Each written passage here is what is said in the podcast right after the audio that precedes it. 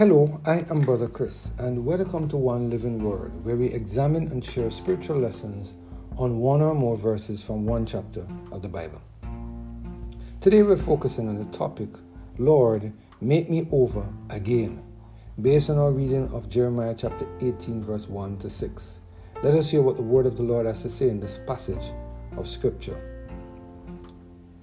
The word of the Lord came to Jeremiah from the Lord, saying, Arise and go down to the potter's house, and there I will cause thee to hear my words.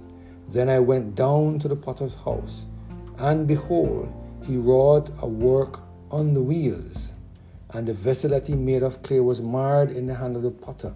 So he made it again another vessel, as seemed good to the potter to make it.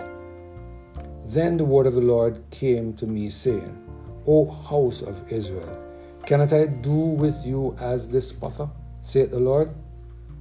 Behold, as the clay is in the potter's hand, so are ye in my hand, O house of Israel.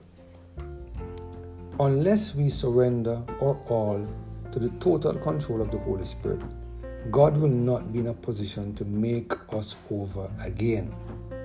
Unless we open the door to our heart and let the Holy Spirit in, he will not be in a position to recreate the perfect image of God in us. In Jeremiah chapter 18, verse 1 to 6, the Lord used the illustration of the potter making a vessel to remind his people of the transformation or the transforming work that God wants to do in their lives so that he can make them over again. We just read those six verses and what God, how God used the potter to illustrate that important point. In this passage of scripture, the Lord reveals a few things about the process of making us over again. One, in order for God to make us over again, we must have total, He must have total control of our lives. Notice that while clay is in the potter's hand, it remains still and does not give any resistance to the process. Two, God is the only one who can recreate His image in us and determine the type of vessel that we should be. Three, we have no control over the time it takes or the method that is used for God to recreate His perfect image in us. Four, during the process of recreating his image in us, he may have to start the process over several times before the perfect vessel is completed. Number five, God will not stop working on us until he has recreated his perfect image in us. Today, God is calling upon all of us to be like the piece of clay in the potter's hand. God is calling us to surrender our all to the total control of the Holy Spirit.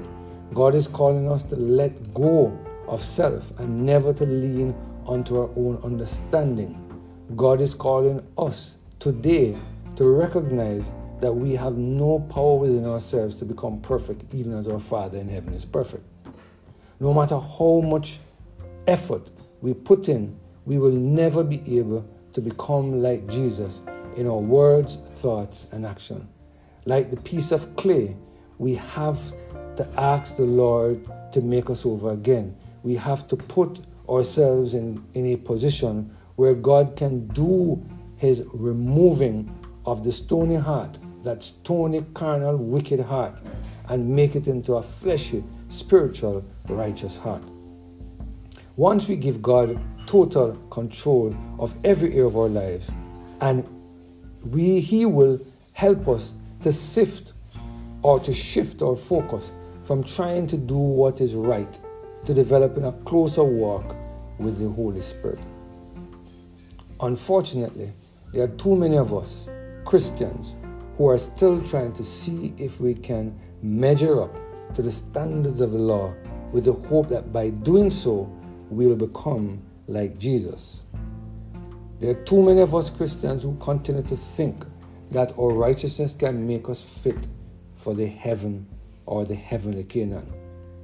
Not because we attend church on the Sabbath day does not mean that we will have the ability to enter into the kingdom of heaven. Not because we abstain from eating of unclean foods does that mean that we are fit for heaven. Not because we return a faithful tithe and abstain from the fornication and adultery does that mean that we will be saved. While all of these things are very important, and they have an important role to play in our journey to the heavenly Canaan, the faithful doing of these things or these actions does not recreate the image of God in us. God has to be in total control of our heart to be able to, to, to, to recreate his image in us, to produce the works of righteousness in us. Today, God is reminding us that once we put ourselves in his hand, he will make us over again and give us the power to obey the laws of God in the same way that Jesus obeyed them. I pray that we will continue to surrender every area of our lives to the total control of the Holy Spirit so that God can make us over again and into a vessel of honor. Let us pray. Father, what a word, what a message. Thank you, Lord, for the reminder. You can make us over again. You will make us over again once we put our trust, our confidence, and our entire life in your hands. Thank you, Lord, for reminding us that it's not impossible. Help us, Lord, to give, give ourselves complete to you today. Again, we pray. Through Jesus Christ, O Lord. Amen. Have a blessed and Holy Spirit filled day.